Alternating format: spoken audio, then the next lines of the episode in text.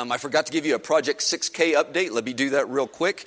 The uh, books continue to be read, the reports continue to come in, and now we're up to 6,494 books of the Bible read year to date, well beyond our 6K goal.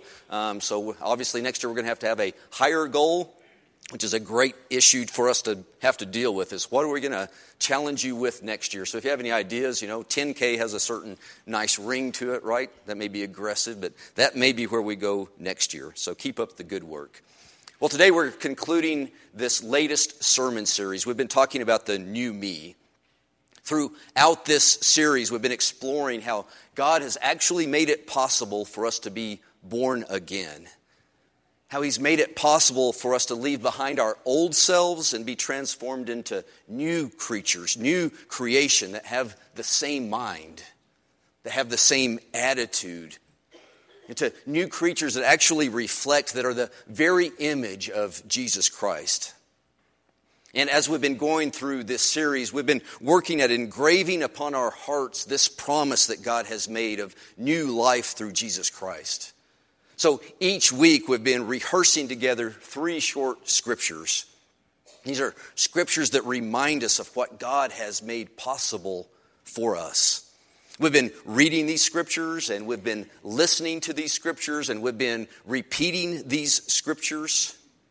What we're doing is we're working to move these scriptures from the written word that's always available at our fingertips to words that are engraved on our hearts so they're always available on our lips. One of the scriptures that we've been rehearsing every week is from Romans chapter 6 and verse 4, where Paul writes, we were buried with him through baptism into death, in order that just as Christ was raised from the dead through the glory of the Father, we too may live a new life. We were buried with him in baptism so that we may live a new life. Repeat that with me if you would. We were buried with him in baptism so that we may live a new life. We've also been rehearsing Galatians chapter 2 and verse 20, where Paul says, I have been crucified with Christ, and I no longer live, but Christ lives in me. I no longer live, but Christ lives in me. Say that with me. I no longer live, but Christ lives in me. And finally, we've been rehearsing 2 Corinthians chapter 5 and verse 17 Paul writes, If anyone is in Christ, they are a new creation. The old has gone, the new has come. We were buried with him in baptism so that we may live a new life. If anyone is in Christ, they are a new creation. Let's repeat that part. If anyone is in Christ, they are a new creation. See, since we've been crucified with Christ, we no longer live, but Christ lives in us. Since we are in Christ, we're a new creation. The old has gone, the new has come. I love the sound of that. Don't you love the sound of that? The sound of new life living. The sound of being a new creature, a new creation that's living in Christ. Don't you love the sound of Christ living in us? See, we love the sound of that kind of life. But I know that we often struggle with living that kind of life. In fact, I know from numerous conversations that I've had with many of you over the last several weeks that we struggle with living that kind of life. And not only do we struggle with living that kind of life, we're not even sure what that kind of life looks like. What it looks like right here and right now. And I also know, also from numerous conversations I've had, that we especially struggle with the idea that our new lives in Jesus Christ are actually transforming us to be more and more like Jesus Christ. Transforming us to be more like Jesus and look more like Jesus, to sound more like Jesus, to think more like Jesus, to act more like Jesus in every aspect of our lives. We struggle with that. That struggle is understandable, isn't it? It's understandable because it isn't always obvious what it means to reflect Jesus Christ right here, right now. After all, Jesus lived in first century Galilee, and we live in 21st century Albuquerque, New Mexico. There's this wide cultural and geographic distance between our lives now and Jesus' life then. And that distance alone can make it difficult for us to translate what it means to look like Jesus Christ, to walk like Jesus Christ as his disciples right now. But I think even more daunting for us is trying to figure out how we can imitate Jesus the Christ. How do you go about imitating the very divine Son of God? The one who healed the sick, the one who raised the dead, the one who calmed the storm. How do we reflect that right here and right now? And I think that we really struggle with even the idea, the very idea that we, flawed, broken, weak, all too human, the idea that we can in any way hope to be transformed into the image of Jesus Christ. And I want you to know that if it was up to us, there is no way that we could be transformed into the image of Jesus Christ. But it isn't up to us. Thank God it's not up to us. See, that kind of transformation is only possible through the power of our God. What is impossible for man is possible with God. So, as we end this series, what I want to do is I want to reaffirm for all of us who are in Christ that being transformed into his image is not only possible, I want to reassure you that it's actually taking place. It's occurring right now in your life and in my life, right here, right now. And I also want to end this series by reassuring us that we can know what it like, what it is like to look like Jesus Christ. We can know that with certainty. We can know what it looks like to reflect Jesus Christ right here and right now. We can actually look like Jesus. Because what is impossible for us is possible for God. Well, to help us understand how God has made that transformation possible, turn with me, if you would, to 2 Corinthians chapter 3. 2 Corinthians chapter 3. In this passage, beginning with verse 7, Paul draws a comparison between the new covenant that was ushered in by Jesus Christ and the old covenant that was given to Abraham. And he draws this comparison by reminding us and reminding the people who were listening to him of what happened to Moses in the presence of God at Mount Sinai. Most of you will probably remember this vivid image that is given in Exodus chapter 34. It's this image of Moses who's been up on Mount Sinai in the presence of God. And when he comes off the mountain after being in the presence of God, his face was radiant. His face was glowing. His face reflected the very glory of God. It reflected the glory of God so much so that the people couldn't bring themselves to even look Moses in the face. So Moses began to cover his face. He began to wear a veil. He began to wear a veil so his radiant face wouldn't freak the people out having to look at it. So here in 2 Corinthians, Paul makes a rather startling claim as he reminds us of Paul uh, of he reminds us of Moses with the reflected glory of God. Paul says that as glorious as all that was, as glorious as that covenant between God and his people Israel was, as glorious as the laws and commandments that, that were given to Moses on Mount Sinai, as glorious as all of that was, they're nothing. He says they have no glory at all in comparison to the glory that was ushered in by Jesus Christ. He says they have no glory at all when you compare it to the ministry of the Spirit. Says it has no glory at all in comparison to the ministry that brings righteousness. And that was brought by Jesus Christ. He says it has no glory at all in comparison to this glory that Jesus brought in that will never fade away. See, Jesus took the veil away. He took the veil away so that when we turn to Jesus, there's nothing that stands in the way, nothing that stands between us and God's glory. Nothing is covering God's glory because Jesus took the veil away. And because we've been given the Holy Spirit, because the Spirit lives in us, we're always in the Lord's presence. See, unlike Moses, we don't have to walk up the mountain to enter into God's presence. We're always in His presence because He's present in us. And that's why Paul is able to say this in verse 18. He says, And we, who with unveiled faces all reflect the Lord's glory, are being transformed into His likeness with ever increasing glory which comes from the Lord who is the Spirit.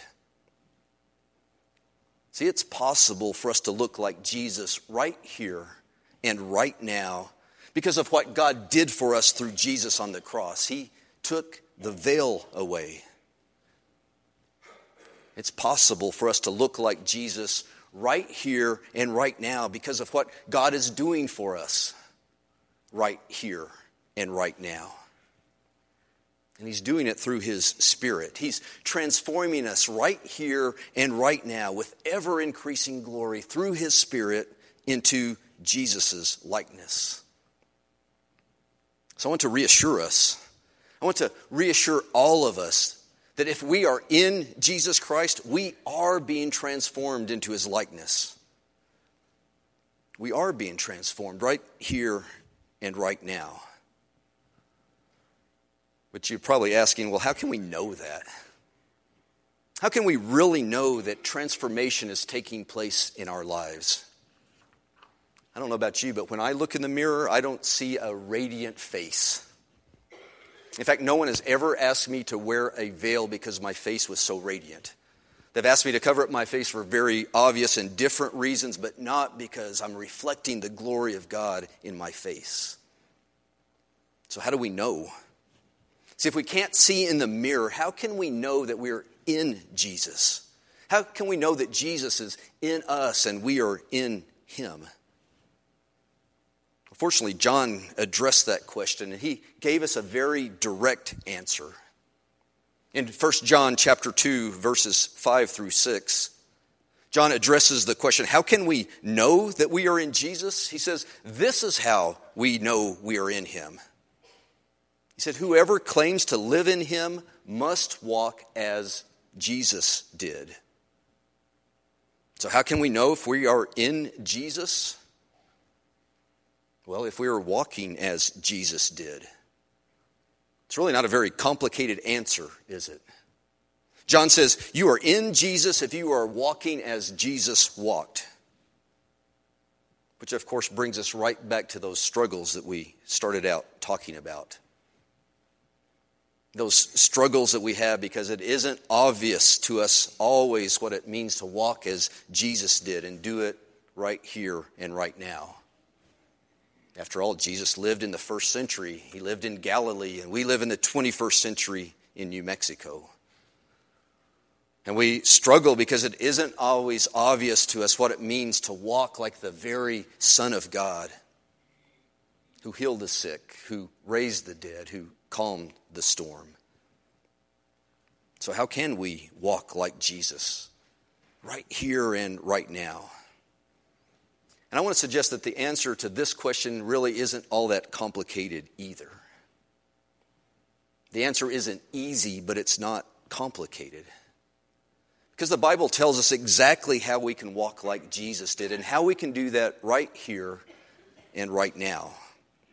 Paul in his letter to the church in Ephesus. In Ephesians chapter 5, verses 1 and 2, talks to us about how we can walk like Jesus did and how we can do it right here and right now.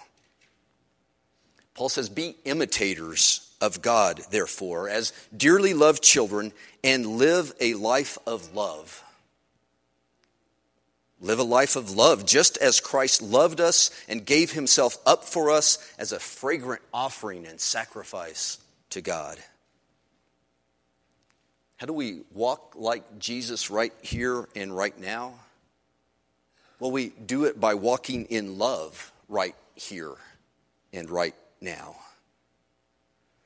And walking in love is loving each other and doing it right here and right now. And loving each other in the same way that Christ loved us. See, it's giving ourselves up for our brothers and sisters.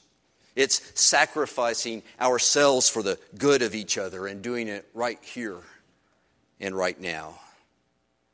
It's serving each other and doing it right here and right now. And when John says that walking like Jesus right here and right now is walking in love, he's simply echoing what Jesus himself said. John himself recorded these words of Jesus in his gospel account in John chapter 13. I'll start reading in verse 34. Jesus says, Love one another. As I have loved you, so you must love one another. By this, all men will know that you are my disciples if you love one another. I need to take a little aside here and point out a typo in your outline if you're following along. I think sometimes my job is to provide comic relief for people by showing my incompetence by leaving my bow in my truck, and also by putting in a typo that says, um, As I have loved you, so you must love on another. Um, that's a very different meaning, so please correct that in there and put the E so it is love one another, not on another. How do we walk like Jesus did? How do we do it right here and right now? What does Jesus say?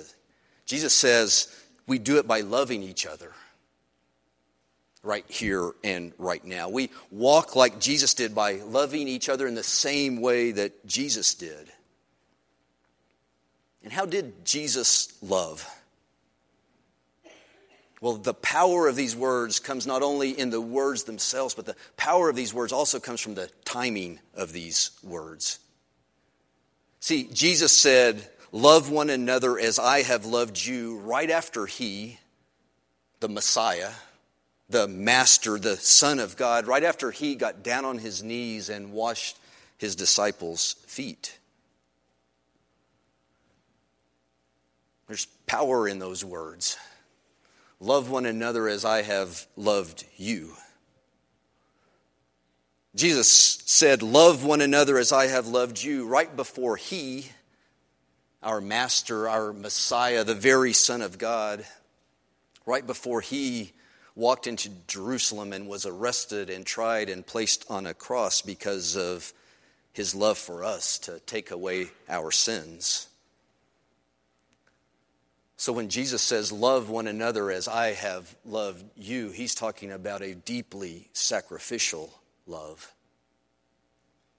How do we walk like Jesus did and do it right here and right now? Well, we do it by humbling ourselves like Jesus did by humbling ourselves for the benefit of each other. We walk like Jesus did by willingly serving each other like Jesus did. We walk like Jesus by willingly sacrificing our needs, our rights, our desires for each other right here and right now. How do we walk right here and right now in the same way that Jesus did then? Well, we do it by having the same attitude, the same mind that Jesus had then, and we do it right here and right now. We do it by having the attitude that Paul talked about in his letter to the church in Philippi. Philippians chapter 2, beginning in verse 5, he says, Your attitude should be the same as that of Christ Jesus, who, being in the very nature God, did not consider equality with God something to be grasped, but instead he made himself nothing, took on the very nature of a servant. He was made in human likeness. And being found in appearance as a man, he humbled himself and he became obedient to death, even death on a cross. So, how do we walk like Jesus did then and do it right here and right now? Well, we do it by adopting his attitude. See, Paul says if we want to walk like Jesus did, then there should be a strong family resemblance between us and Jesus. There should be a strong family resemblance between our attitude and the attitude that our brother Jesus has. So we walk like Jesus by having his love. When you think about it, how can we possibly withhold our love from each other when we've been extended such great love by our Lord? How can we not love others when Jesus extended us such great love that it ended on the cross in his death? So we walk like Jesus by extending his love to each other. And we walk like Jesus did, and we do it right here and right now by being obedient to Jesus, just like Jesus was obedient to his Father. You think about it, how can we possibly refuse to obey the one who obediently died on a cross and died for us? We walk like Jesus by being obedient like Jesus. And we walk like Jesus right here and right now by humbling ourselves like Jesus did. After all, how can we possibly choose arrogance when Jesus, our Lord and our Master, chose humility. And I want you to know that I believe that for most of us, humility is really the key to walking like Jesus right here and right now. I'm convinced that for most of us, it's the lack of humility that most frequently stands in the way of us having the same attitude as Jesus Christ and walking like Jesus Christ right here and right now. I want you to listen again to those words that Paul wrote in Philippians. He said, Your attitude should be the same as that of Christ Jesus, who, being in very nature God, did not consider equality with God something to be grasped, but he made himself nothing. He took on the nature of a servant. He was made in human likeness. And being found in appearance as a man, he humbled himself and became obedient to death, even death on a cross. So think about it. How can we possibly be arrogant in our knowledge or our intelligence when Jesus Christ himself chose humility? Think about it. How can we possibly be arrogant in our position in life when the very Son of God chose humility? Think about it. How can we be possibly arrogant in our power when the one who raised the dead and calmed the seas chose humility? Think about it. How can we possibly be arrogant in our possessions when in humility Jesus Christ gave up his throne? And think about it. How can we possibly be arrogant in our seniority when Jesus, who has existed from the very beginning of time, chose humility?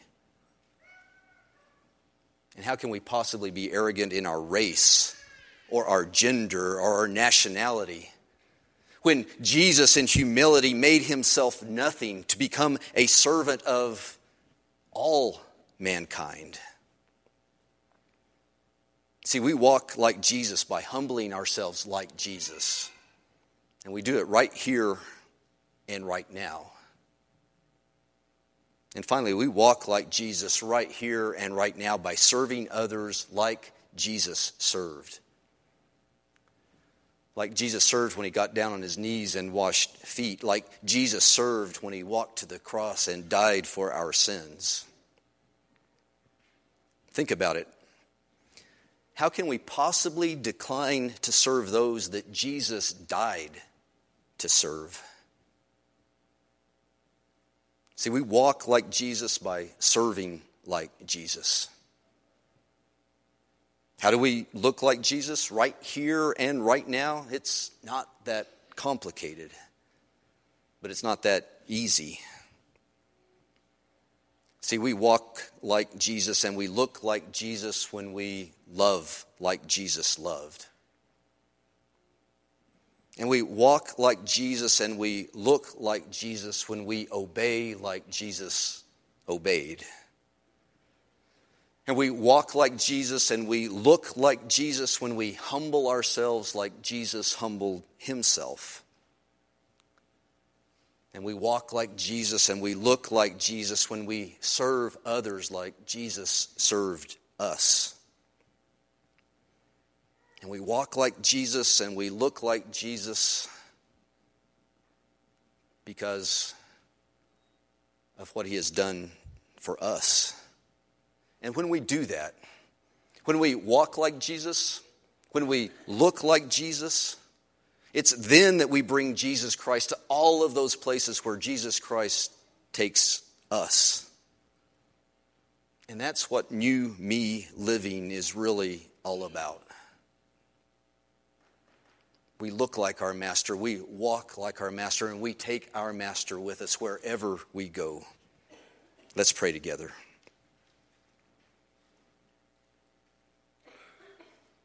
Father, humble us. Father, oftentimes we are so arrogant for so many different reasons, and Father, none of those reasons make any sense in the reflection of what Jesus did when he came to this earth and humbled himself when he died for our sins. So, Father, we ask that you humble us. Father, humble us so that we can serve those that Jesus served. Father, humble us so that we can love like Jesus loved. Humble us so we can obey like Jesus obeyed. Father, humble us so that we can serve others just like Jesus served us. Father, humble us so we can look and walk like Jesus. Humble us so we can take Jesus with us to all the places where Jesus is going to take us. And Father, we pray this through his name, Jesus, who is the Christ. Amen. So as we end this morning, as we end this series, what I want us to do is I want us to stand up. You can go ahead and stand up now. We're going to sing a song. This song is an encouragement to each other. We're going to be singing to each other. We're going to be singing to God, and it's about humbling ourselves. So let's be people who humble ourselves and then watch as God lifts us up. Let's sing together.